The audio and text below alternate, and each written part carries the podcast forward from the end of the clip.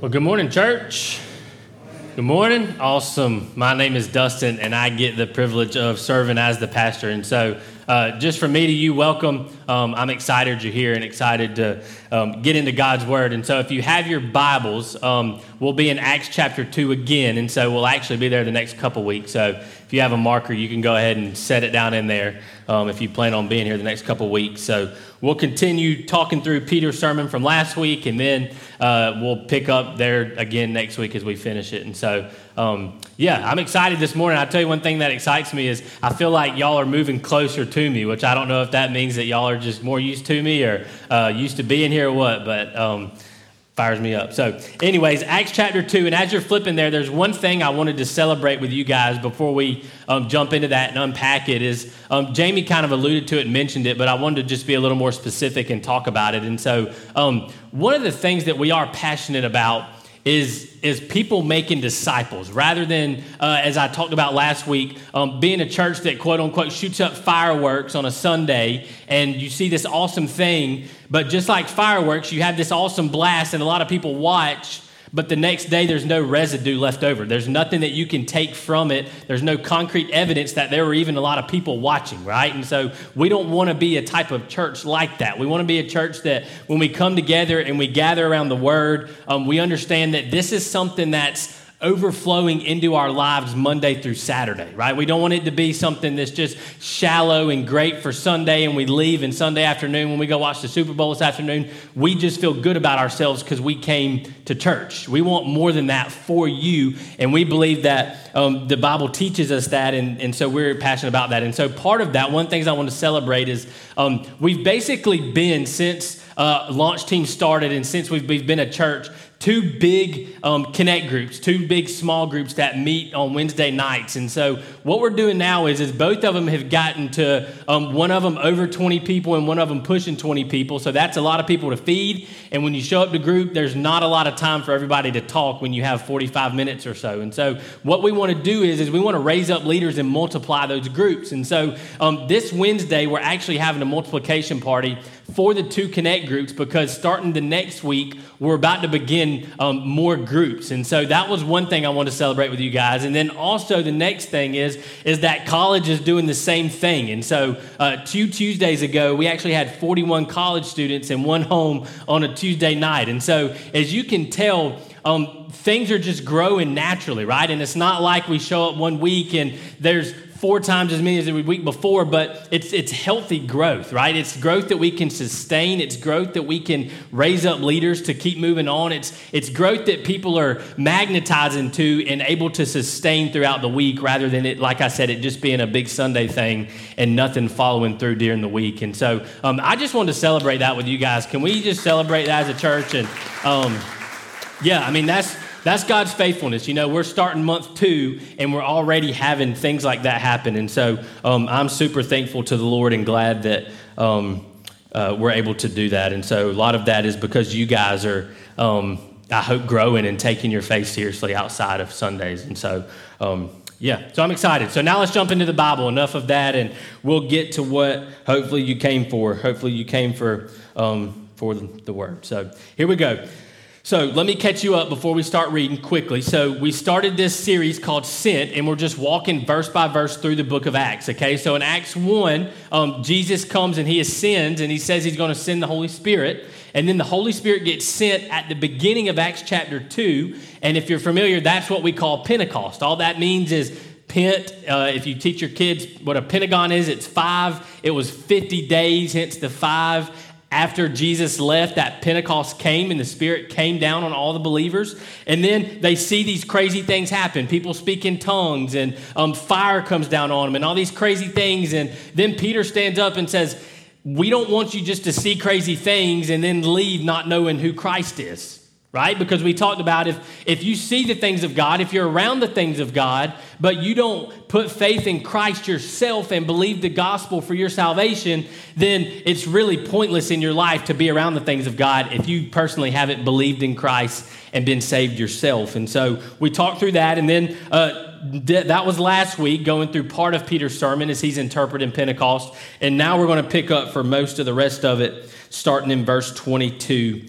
is where we'll begin. And so this morning we will cover the most verses we have at once. And so it's only 14, which still is not a lot, but we will be covering more. So what I'm going to do is I'm actually just going to read through verse 28, which is the end of the prophecy that Peter gets to, and then we'll stop there and we'll unpack the rest of it. So here we go. I'll read and then we'll pray. It says, "Men of Israel," this is Peter talking to the big group. "Men of Israel, hear these words.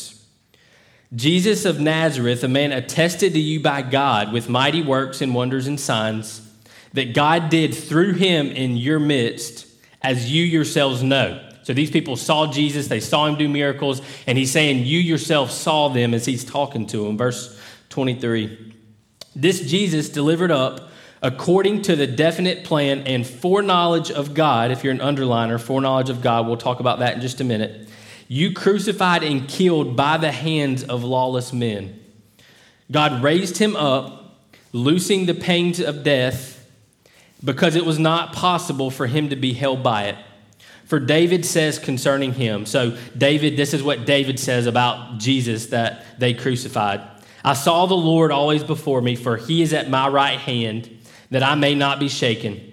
Therefore my heart was glad and my tongue rejoiced. My flesh also will dwell in hope. For you will not abandon my soul to Hades, or let your Holy One see corruption. You have made known to me the path of life, and you will make full of gladness within your presence." And so Peter says that and then quotes David. So let's pray and we'll start unpacking some of what is going on here. So Father, God, we love you.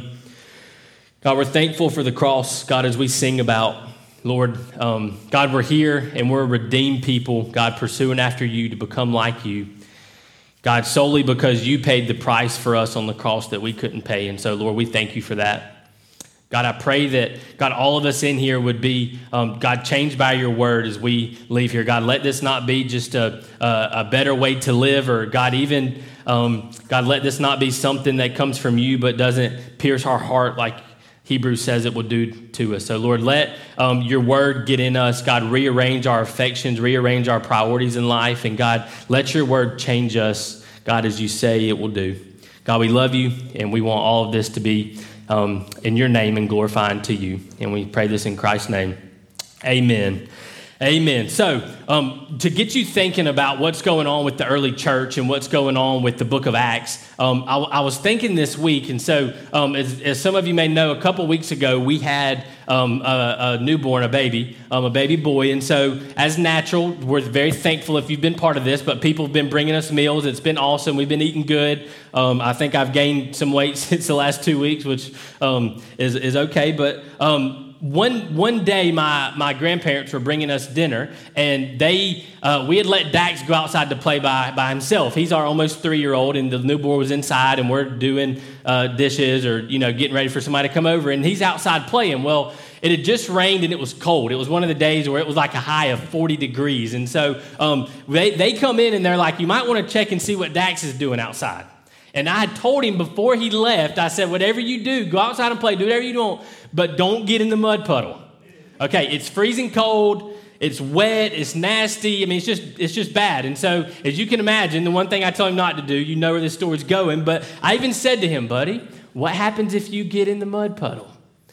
I get a spanking, daddy. And it's like, yeah, I don't know if that might have taken the air out of the room. We do spank sometimes, okay? We don't beat our kids, but every now and then, if they deserve it, we do that. And so, anyways, he gets out there, he comes back in, and we look out there, and he is sitting feet down, about almost waist deep in the mud puddle, freezing cold. And so he comes in, and we're like, why did you want to get in the mud puddle? And he said, Daddy, my PJ Masks toys were in there, and I had to be superhero and rescue them out. And I'm like, well, that's a good reason, I guess. You know what I mean? And so what had gone on in his 2-year-old mind, if I could get in there and try to picture what was going on, the motivation of him to be superhero and save his PJ Masks toys, that motivation was more and deeper than the motivation of him getting a spanking or getting in trouble. Y'all follow me with this? Even though Daddy and Mommy said don't do it, he had a deeper motivation that was causing him to want to do this, okay? Now, I say that because we're about to get into a little bit of depth with what's going on with what Peter's about to tell us about Jesus, but I say that because what's going to push the church forward, the first believers in Christ? Let me just give you a picture of this. Right now, there's several hundred, and when Peter gets done preaching, there'll be several thousand. They're in the city of Jerusalem, which is about 140,000 people, which would be about a city and a half of Athens. And so they're this little tiny group of people. Everybody else worships other things, and so them having allegiance and worshiping Jesus is a big deal. They stand out like crazy. They're a lot different. They're weird. They're radicals. And so because of that, they need a deep motivation that ties them to Christ that will push through persecution, right? No matter what's coming, they're going to be bought into Christ. They're going to believe Christ. They're going to want to serve Christ no matter what happens in the world around them. And so I say that because that's what happened with Dax. Dax had enough motivation deep down for him to want to push through the, if you want to call spankings, persecution, right? Whatever we were going to do to him, he was willing to do it because his motivation was tied deeper. And so that's the same thing we see with them. And so this is what I want to do. I want to give a quick preface because what we're about to get into is Peter is really focusing in on Christ. Okay, and so theologians would call this Christology, which is just the study of Christ. If you've been around me long, I can't stand when people use big words to sound smart, and then half the people don't understand them, so you tune me out and you quit listening. And so all that means is that Peter's about to make sure that what these people believe about Christ, they understand clearly, because he knows if they understand Christ clearly and they're tied to Christ closely, then that will give them the motivation to push through whatever comes as a church, okay? And so I say that because let me give one more preface before we jump into my points, is that as a church, I'm personally passionate about this because I think as the U.S. goes on and life goes on, it's going to be inevitable that we're going to get into a more postmodern society. What does that mean? It means we're going to get into a society that thinks they're past or smarter than there being a creator that created things and then sin entered the world and they sent Jesus to be the savior of that. That idea that we all believe in here as Christians is going to become less believed around us. And so we need to have a clear understanding of who Christ is and why we believe Christ, why we love Christ, and who Christ is, so that we can be tied to him when we leave here on Monday. So if somebody walks up and says, "Why do you believe Jesus is God?" or "Why do you believe in Jesus?" there's some type of depth and motivation there for you to stand on, even outside of church when it's not the normal thing. Think of it like this. I think two things really happen when when you're not tied to Christ with roots that are deep, with motivation that are deep. Number one is this, is it produces superficial worship. Right? If we don't know who Christ is, you come in here and even thinking about singing the songs, you're singing things that you don't really know, you don't really believe, and so there's a tie between you can't love what you don't know, right? If you don't know somebody, if I don't know my wife, I can't love my wife, and it's the same with Christ. And so we're coming in here to get maybe a good feeling or something, but there's no depth to it. There's nothing tied to it. And then the second thing is it causes us to love Jesus, but it causes us to love Jesus in a way that won't last.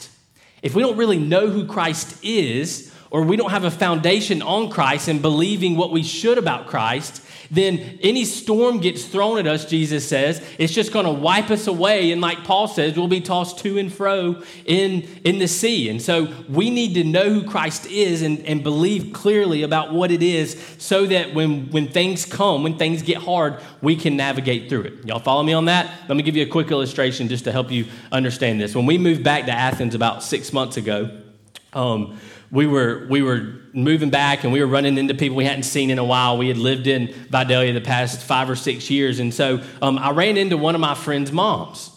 And I see her at the grocery store and we're talking and we're going back and forth. And I'll save you the name because it's kind of interesting. But so we're talking. And as we're talking, what she says is she's like, "I love your family so much. Y'all just had the cutest family. Y'all have an adopted kid and a kid." And she's just going on and on with the biggest smile on her face. She's just so happy to see me. And I'm like, "Man, I feel bad because you think about me a lot more than I think about you." You know what I mean? It's like, there's a disconnect here. You love my family, and I hadn't seen you, or maybe, if I'm completely honest as a pastor, thought about you if you didn't come across my Facebook timeline in 5 years. You know what I mean? And so y'all are like that with people, so don't act like that's just me. But she says that, and then she gets to the end of the conversation, and she says, and what are your kids' names again? And I'm sitting there thinking, you just professed this deep love for me, and you don't know hardly anything about me, right? And so what that shows is that one of two things. She either had a previous love for me that she had for me when I was in high school when she knew me that didn't last, y'all following me? Or her love for me that she just confessed was superficial.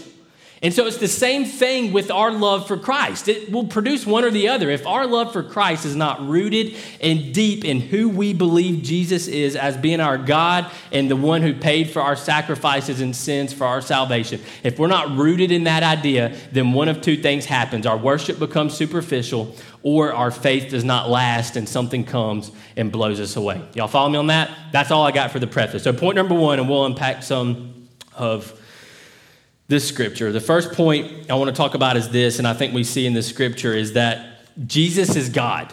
Okay, let me unpack that, because you're like, okay, that's weird. You're about to get into some Trinity stuff. I'm not going to go too much into the Trinity, but if you're a believer in here, in the Trinity, we believe that the Father, the Son, and the Spirit are all God, right? They're one God existing in three persons, right? They're not things, they're not out there weird, but they're three persons that we believe in as believers. But what Peter's doing and what his sermon focuses on is the person of Jesus, okay? Because in our salvation, you know, we talked about last week how Jesus doesn't just do miracles so that we can see the miraculous. He did the miraculous to prove that he was God, but also he did it to prove that he was going to do something better for us than just heal us physically. He was going to provide a way to heal us spiritually. Y'all make sense of that? Is that everything he did was pointing and going to climax into something more. And so this is what it says in verse 22, the very first verse. I want to read it again. And you think about as you see Christ and how you see Christ from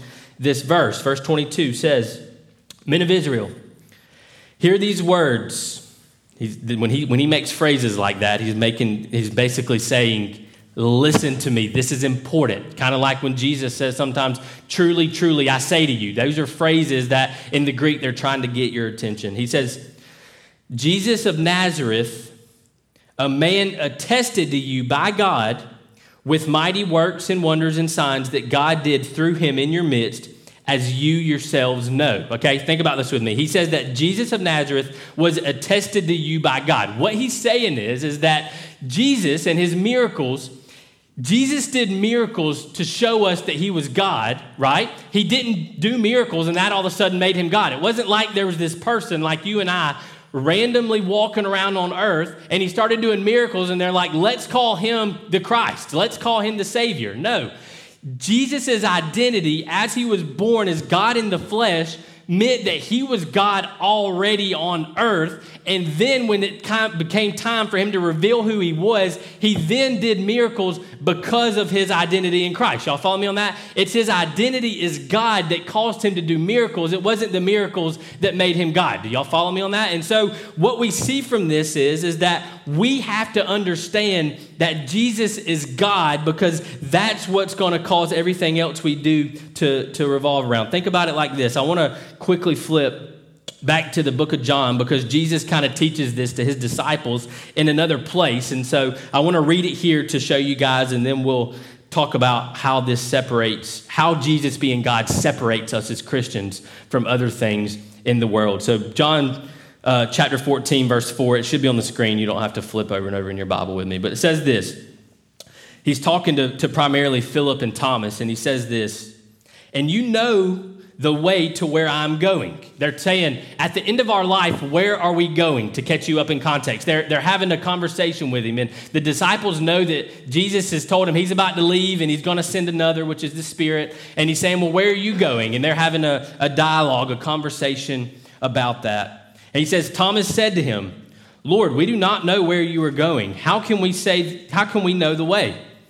Jesus said to him, I am the way and the truth and the life. No one comes to the Father except through me. It's an exclusive claim about Jesus being Christ. There's not many ways that lead to the same thing. There's one way that leads to the only God, and Jesus makes that claim himself, and we're left to deal with it. Verse 7, he goes on, and he keeps explaining that he is God in the flesh. He says, if you had known me, you would have known my Father also. He says, from now on, you do know him and have seen him. Let me pause there. What he's saying is that this God, they're primarily Jews, so they knew of God the Father from the Old Testament. And he's saying, what's going on here is they're saying, Jesus is trying to explain to him, I am God too. If you know the Father, you know me because we're the one in the same. I am God too. It's not he's God and I'm God and now there's three. It's that we're the same in one and Jesus is our God as believers. And then they finish up this conversation in the next couple verses. Philip said to him, Philip was a disciple that probably you and I can relate with. He was skeptical. He always asked questions. He seemed to challenge Jesus a lot. And he says this, Philip said to him, Lord, show us the Father, and it is enough for us.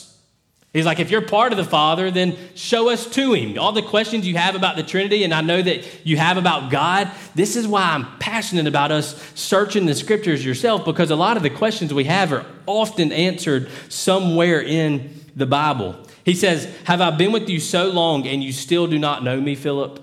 He's like, I've done all these miracles in front of you, and you still don't believe? They're trying to figure this out. Whoever has seen me has seen the Father. How can you say, show us the Father? Verse 10, do you not believe that I am the Father and the Father is in me? Okay, boom, they're together. Now you see that the Father and the Son are intertwined. The Son and the Father are separate, but they're the same God. They have the same purpose. Everything they're doing is working together because Jesus is God in the flesh. They're together. He says, the words that I say to you, I do not speak on my own authority, but the Father who dwells in me does his works. He says, if you don't want to believe me because of that, verse 11 is for the rest of us skeptical people. He says, believe me that I am in the Father and the Father is in me. Or else, this is your other option, believe on the account of works themselves. He's saying, if you don't believe me because of what I say, why do you think I can do all the miracles? You see, the point I was making before this was that Jesus' identity and him being God enabled him to do miracles. He didn't do miracles to make him God. He's saying, God the Father and I are one. I am God, and therefore I can do miracles. That's why when Peter stands up and preaches in this verse, and he says, Jesus of Nazareth, a man attested to you by God with mighty works and wonders and signs that God did in your midst. He's saying, hey, I didn't do those miracles just so you could see them and be fathomed and celebrate the miracles. I did them so that you would know I was God. I was the one that was prophesied in Isaiah 53, like Liam just talked about, that was going to come, prove that I was God. I was going to go to the cross, and because I'm God, I can then bear all the sins of the world to come onto me. I can be the sacrifice that all the other sacrifices pointed to, and because of that, that means because I'm God, I am enough to sacrifice for the world, right? Think about this. We talk about this often. You and I cannot sacrifice ourselves. It's not enough because the sacrifice we're making is blemished. We have things wrong with us. We're sinful. And so a sinful person can't make up for the sins they're committing because the sacrifice is not perfect and good, right? But Jesus was perfect and good. And the reason he was able to be perfect and good and be the sacrifice was because he is God. I know this is a lot, but think about it like this. I think this may help wrap it up with the why Jesus did miracles and what was going on. When I was in high school, a lot of times I would say a lot of times, about every month, I would go to the dentist. Now, if you look at my teeth, this would actually be a really good sermon in itself. But if you look at my teeth, they're pretty decent on the outside. I'm not going to cheese hard so y'all can see them, but they look decent on the outside, but on the inside, they're terrible. Okay, I have cavities and root canals like crazy going on. And when I was in high school, it seemed like every other month I was having a root canal. This is how bad it was. It got to the point where I got good at eating with a numb mouth. You know, like people get their mouth numbed and you eat and your cheek ends up raw because you don't know you're eating and you're eating your cheek. Anyways, that's kind of nasty. But so what's happening is if I was going to the dentist, I went to the dentist. I didn't get on Facebook Marketplace and say, hey, who works on mouths? Who can fix my teeth? You know what I mean? I found somebody who was already identified as a dentist, and then I went to them because they could perform the works that a dentist should perform, right? The same way, that's how Jesus is saying. He's saying, hey, my identity is that I'm already God, so I can do miracles. They didn't say, the disciples weren't walking around saying, anybody can do miracles? I'm ready to believe. No, he came claiming that he was God, and when they didn't believe him, he said, here's a miracle, now believe me, right? And the last thing that he did that proved he was God and that the Father would accept is that he resurrected from the dead. And if he resurrected from the dead, that means that we don't have a choice but to believe that he is God. Either he's crazy, as C.S. Lewis says, or either he's Lord, right? Lunatic or Lord. There's one or the other. We believe he's God because he claimed that he's the only way for us to get to heaven, or he's not, right? That's the two things we're left with as believers. Let me quickly say this. I think this is important, but this is what starts separating us as believers from other religions and other things, right? I know y'all, the thing in life right now is we just have to be inclusive. And we have to believe everything. So listen, as Christians, we have the Holy Spirit in us to love everybody no matter what, right? We can love our enemies. Jesus taught us to do that. However, the gospel in itself is very interesting because it's exclusive, but it's also inclusive, right? It's exclusive in the sense that Jesus says, as we just read, I am the way, the truth, and the life. No one comes to the Father except through me. If that is true, then there is only one way, which narrows the path. But what Jesus taught is the most inclusive thing. It says, hey, it doesn't matter if you're black, brown, white, yellow, purple. It doesn't matter. We are all equally sinful, right? None of us can work our way to God. None of us can make enough money, give enough money, dress nice enough, act nice enough, serve people enough Monday through Saturday. It doesn't matter. None of us have it in us to work our way to God. All of us, it's not like some of us in here are like 40% sinful and some of us are 60% full of sin and some are 50 and some of y'all are terrible and you're 90. That's not how this works. What we're about to read in a minute in Romans 3 says that we're all equally sinful and we all don't need Christ like 99% and we can do the one. We all need Christ 100%, which what that does is make the gospel the most inclusive thing at the same time it's the most exclusive thing. Y'all follow me on that? And so this is super important because the message of Christ convicts all but offers a way of salvation for all. And he can do that, right, because Jesus is God. And so this is how it separates. So let me quickly read this if you're interested in this, but Muslims in the Quran have Jesus in it. They say he was born a virgin and was a real person and was a messenger of God, even a prophet of God. But they believe that he wasn't ultimately God and Muhammad was the greatest prophet. Now, whether Muhammad's the greatest prophet or not, if you deny that Jesus is God, then no longer can Jesus be the only way to the Father and that be our way of salvation. In Hinduism, Hindus believe that Jesus preached a great sermon on the Mount, that three men visited him that we know as the Magi in the story of Matthew in chapter 2. They believe he was a real person that was born, probably somewhat like an avatar. They believe Jesus was murdered, but they don't believe that Jesus resurrected and that his claims of being God were true. Jehovah's Witnesses and Mormons both claim to almost be like a denomination of Christianity, but at the end of the day, they both deny the divinity and the idea that Jesus is fully God, and in him alone we're provided salvation. And so I don't have time to go into all of them in depth, but this point is a big deal. And to be honest with you, I can't be shy about it because Peter is not shy about it. When Jesus claimed and what Jesus did, it leaves us all at a crossroads. It leaves us all with the idea that we repent and place faith in Christ, or we don't. And that's the hard thing of what Jesus says, is that we all get left at the crossroads of doing one of those two things. You good with that? All right, point number 2. Here we go. The second thing we see, and this is very important from this sermon, or from Peter's sermon as well, is that Jesus was not a random rescue plan. Okay, if you think about God with me, and I'm passionate about this because I think that how we think about God is a big deal, okay? When we think about God, if we think of a God that just loves me no matter what I do, or loves everybody no matter what they do, when we think of God, what we think of him really dictates everything else in life. You know what I mean? Why am I here? What's my purpose here? Am I just merely an accident of cells booming together, even though nobody knows where those cells came from? Am I just an accident? Am I here for a purpose? Is there a creator? Is there not, right? All these things go through our mind, but what we have to realize is that Jesus' coming wasn't a random rescue plan. I want to read verse 23 with you so that we can understand that this is what Peter's saying.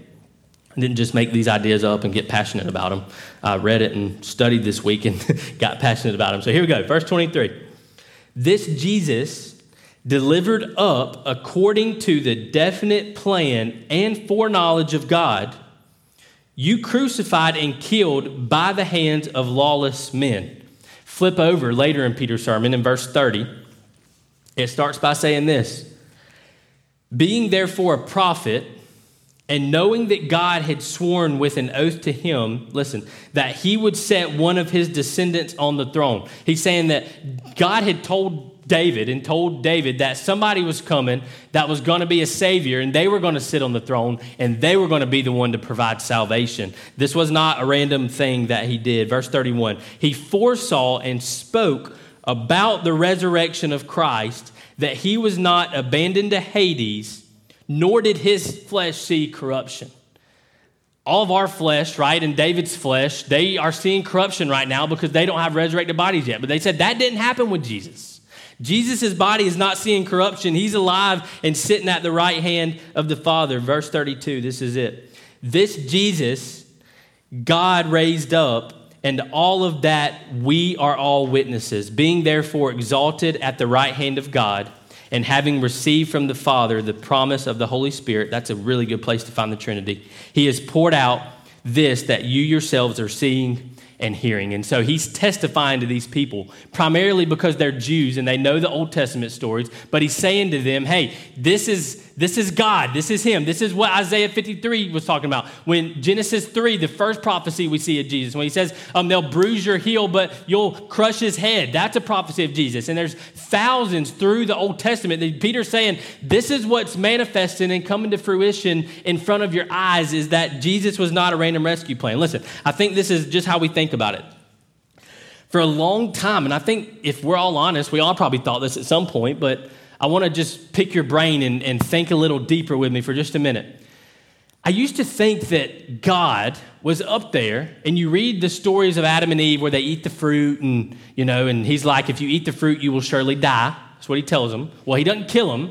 There's God's grace, big way right there. He could have wiped mankind out there. He says, instead, he takes the skin of animals and clothes them because they feel so separated from God and they feel naked. And that was a big deal because they had been disconnected from the God they were created to love. And so sin enters the world anyways. And so what happens is all throughout, you see things like that happen with Noah. And he says mankind got so bad that he flooded the earth and saved Noah so that people could almost have like a restart.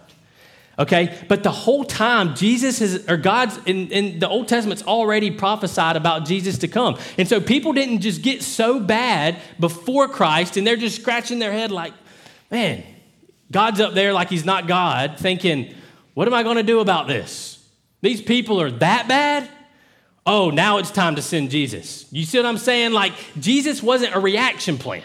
Jesus was the plan from the beginning. And so what that should beg you to ask, and what I want to unpack now, I know that this is deep. I told you guys that understanding this was going to be important. But what I want to unpack now is the idea of this. Well, what about the people that Peter's talking about that lived before Jesus came?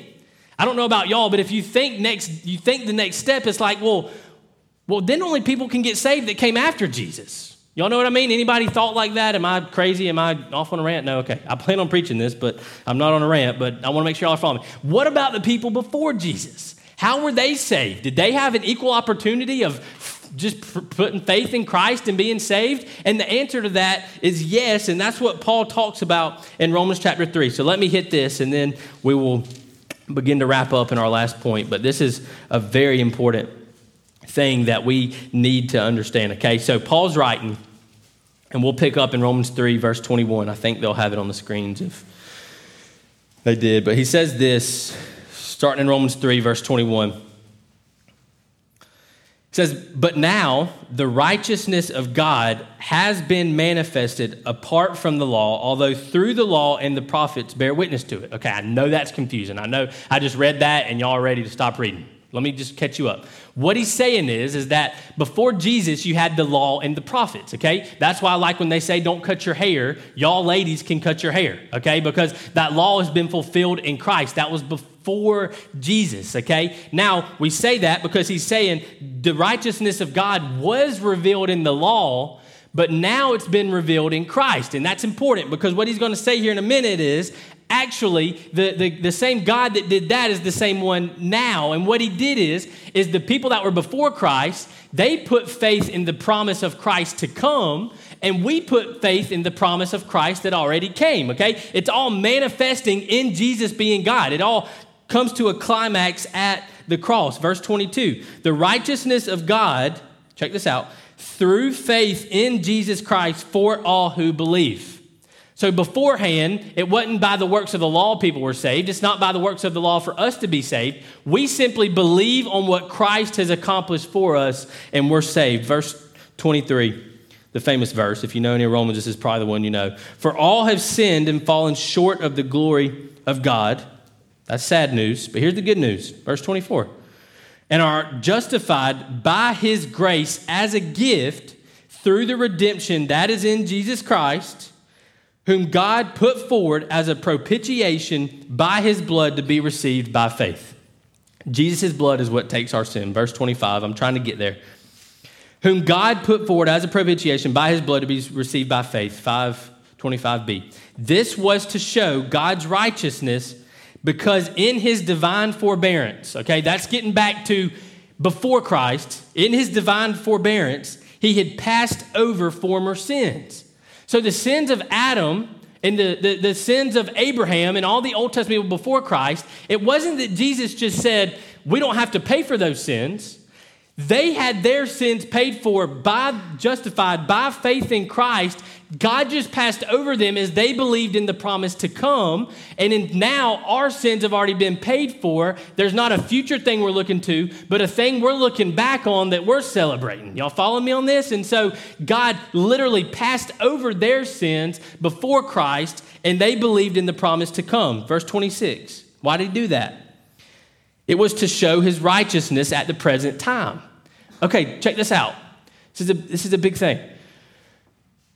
God is righteous. That means that God's not going to mess up, right? If God could do it all again, he'd have to do it the same way because he's God. He can foreknow things, right? And so think about this with me. God would not be righteous if the people before Jesus had a different way to get saved. If it was like, hey, if you come before Jesus, you got to clean yourself up. You got to do things 1, 2, 3, 4, 5, and then you get saved. But then after Christ, we get to say, oh, Jesus paid for our sins. Now we're saved. Y'all follow me on this? Those would be two different things, and God's immutable. He doesn't change. So the way that the Old Testament people were saved had to be the same way that the New Testament people were saved, and it was by both of them believing in the promise of Christ to save them from their sins. And so the people before Christ and the people after Christ culminate in Christ's work on the cross. Y'all make sense with that? Let me give you an illustration that may help you understand this. I thought long and hard about this one, so y'all can, if you're the person that when I put the Bible down and then I step away and tell you the illustration, you pay attention. This hopefully will help you. So think about this. The other day, probably about 2 or 3 weeks ago, Dax, my little boy, he's kind of a daredevil. He loves, if you couldn't tell from the water story anyways, he loves to ride things. And when he rides things, he rides them fast. The other day we were at my wife's grandparents' house, and they have it was designed for a wheelchair, and it goes straight down at an angle like that. And he's like, I want to ride down that ramp. And so we put him on it, and he goes crooked and nails the handrail, etc. Anyway, so we get home the next day, and he wants to ride his little tractor, but now he wants to ride it down our driveway. Okay, well, our driveway, obviously, it slopes down, so it's a good place to ride, but it leads out to the road. So I tell him, think of me being, not God as in I'm God, but the Father is in God in the Bible, okay? I tell him, hey, don't ride that while I'm not out here, okay? Because what can happen if I'm not out here? You will zoom down the driveway, you'll get carried away, wander out on the road, and then something bad can happen.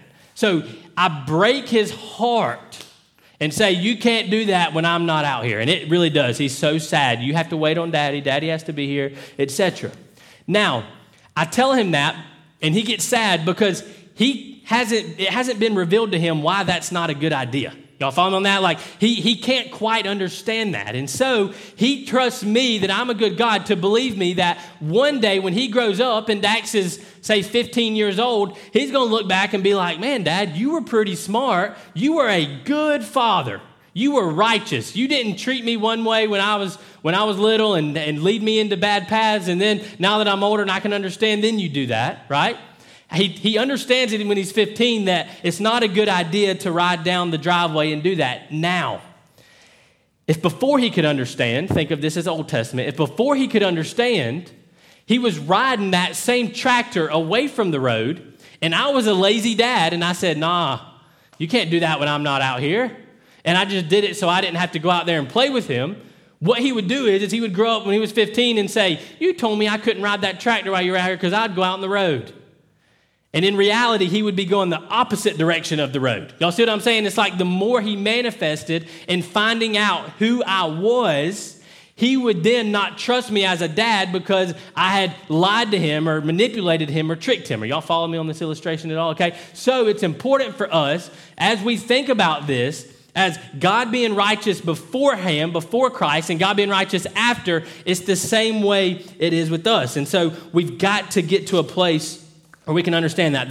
Another way to think about it, if you're a sports person, this is real quick, would be how a coach recruits somebody before they get there, right? If they say, you're going to come here, you're going to start, it's going to be great, and they get this awesome recruit, and then they get there and they don't live up to their promises, then they're not a good coach, right? The beforehand they were, but the afterhand they weren't. It's the same way. If the coach is a good, righteous person, he's going to tell truth before they get there, and he's going to be the same person even after they get there, that recruit. Does that make sense? It's the same way. God was righteous and good before the cross, and he was righteous and good after it, all because we're all saved by faith in Christ and what he did for us on the cross. Amen? All right, we'll get to something not quite so deep. Last point. Here we go. Last point. And this comes from the last verse in Peter's sermon that we'll get to. The last point is, Jesus can't be your Savior without being your Lord. And this is where this sermon gets really practical, because what happens is I just went through two pretty big things about who Jesus is, right? That Jesus is God, and it's important. He's the only way, and that Jesus wasn't a random rescue plan, that he was how we were going to be saved from the beginning in Genesis to the end in Revelation. It all culminates in us singing praises to Christ for him saving all people. But here's where it gets hard, and this is the response, the natural response that Peter leaves them with. I want to read verse 36 with you at the end of this sermon. He says this. He says, let all of the house of Israel, therefore, know for certain that God has made him both Lord and Christ, this Jesus whom you crucified. Okay, let me unpack these two words, because this is very important. He says he's made him both Lord and Christ. Christ literally means Savior. It means a more personal Savior is what the Greek is getting to, is that it's very personal, meaning that, yes, Jesus died for my sins, and that's awesome, and I praise him. But what Peter's saying is, if that's true, then Jesus has to become Lord of your life. There can't be a disconnect there, right? We talk about this all the time.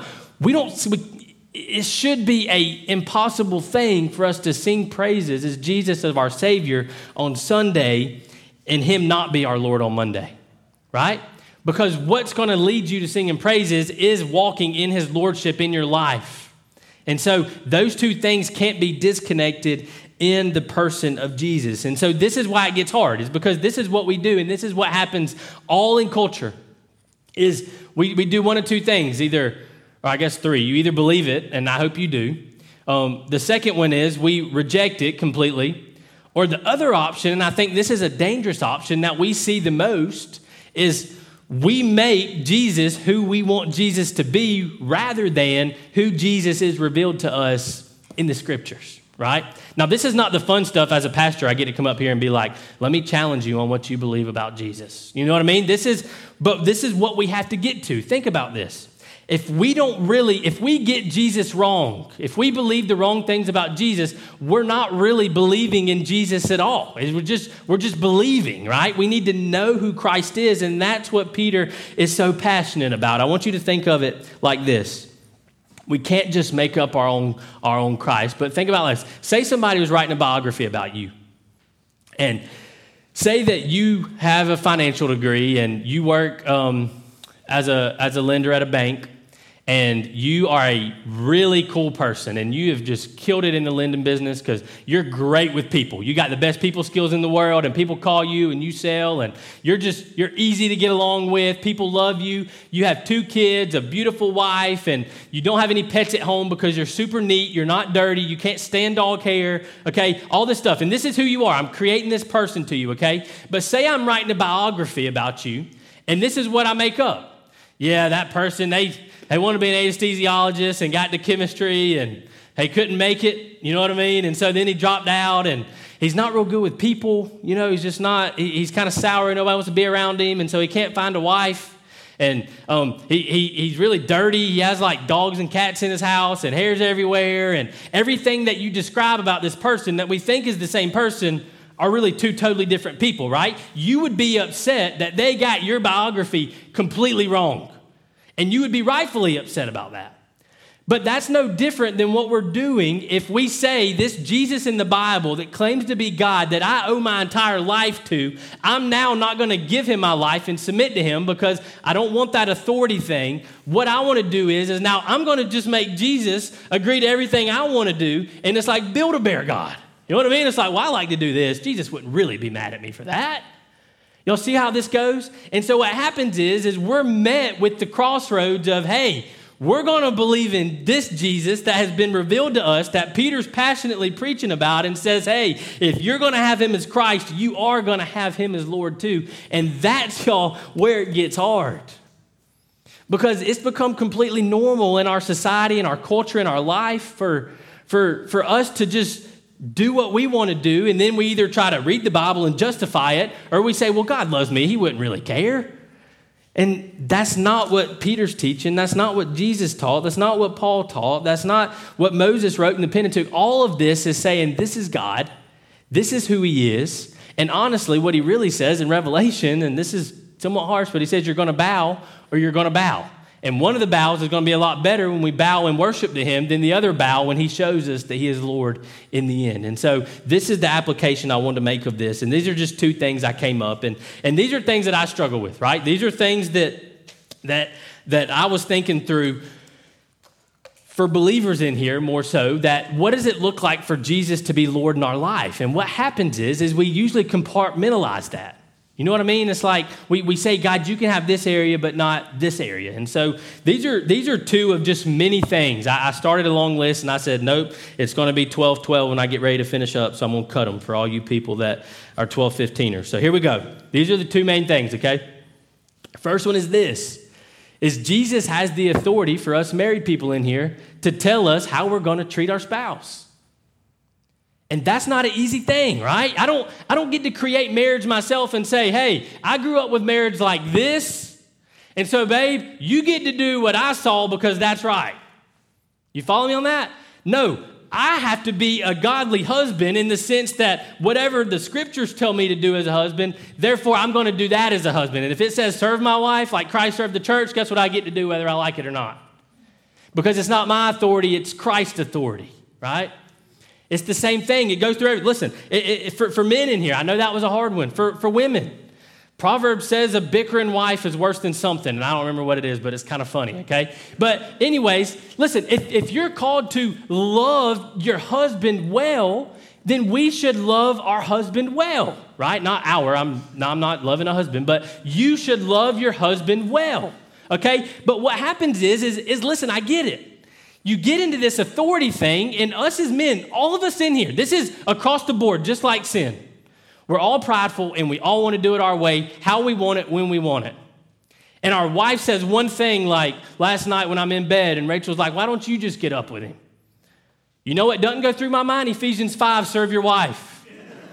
I don't know about y'all, but that's not what I'm thinking.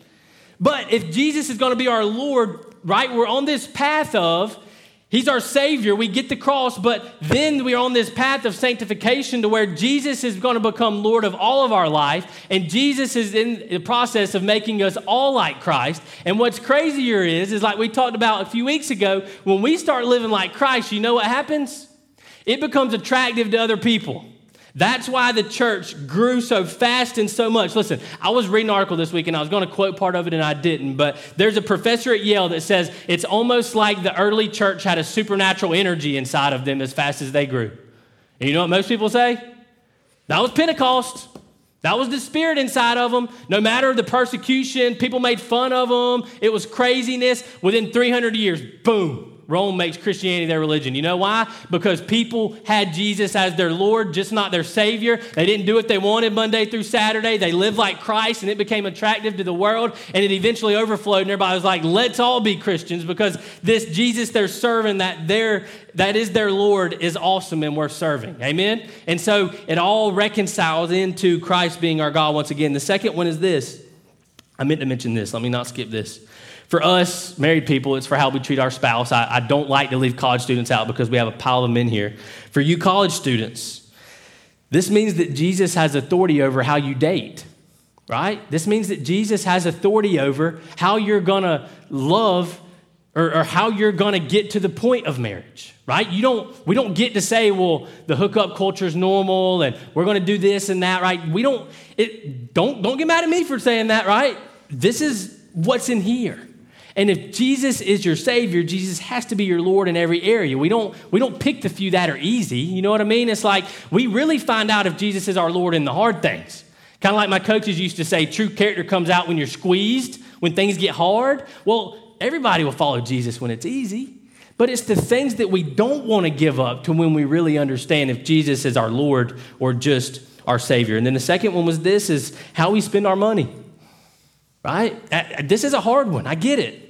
In America, it is pretty much built up. You need to make decisions for your career so you can set yourself and your kids up better, and that's your God.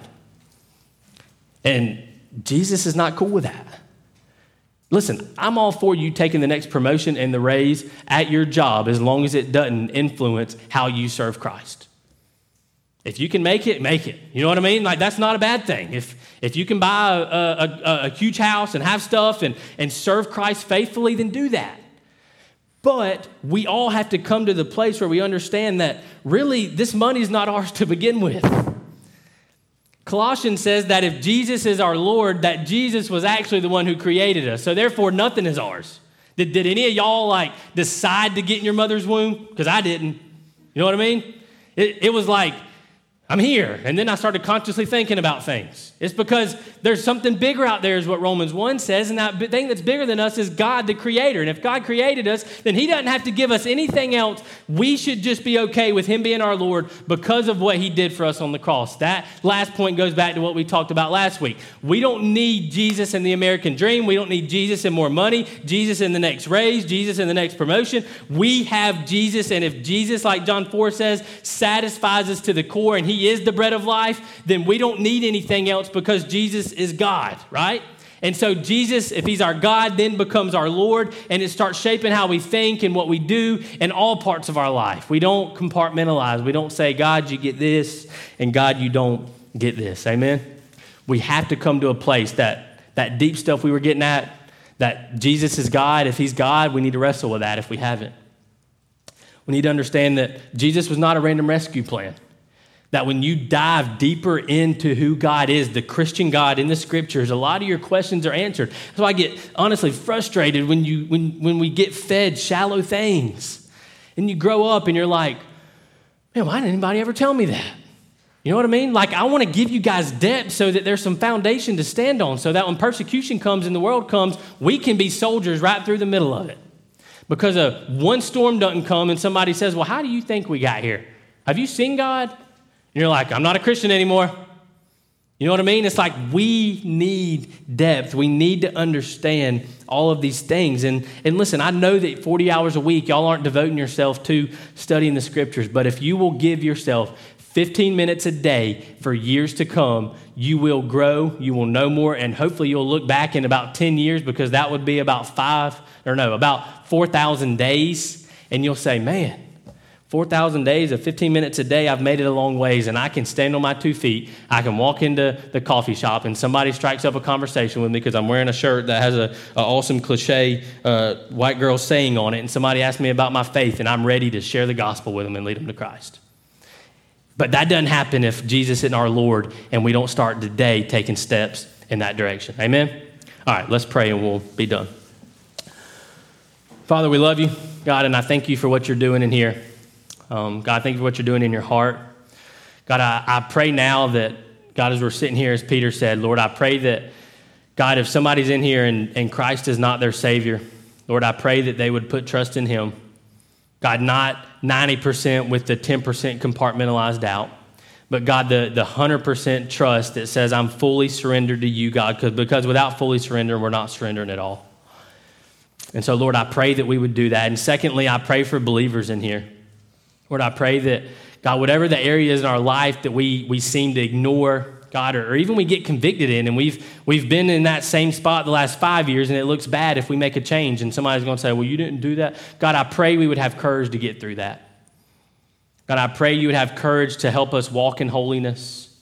God, I pray we wouldn't be ashamed, as Romans 1:16 says, when we say, why do we do what we do or live the way we live? God, we wouldn't be ashamed of the gospel of what you've done for us. God, help us be passionate, God, humble and loving people, God, that create an attractive Christ as we walk in the world as your followers, God, revealing you to the outside world. God, help us be holy and faithful to you. And God, we pray these things in Christ's name. Amen. Amen. I love you guys so much. We'll continue Peter's sermon next week. See you later.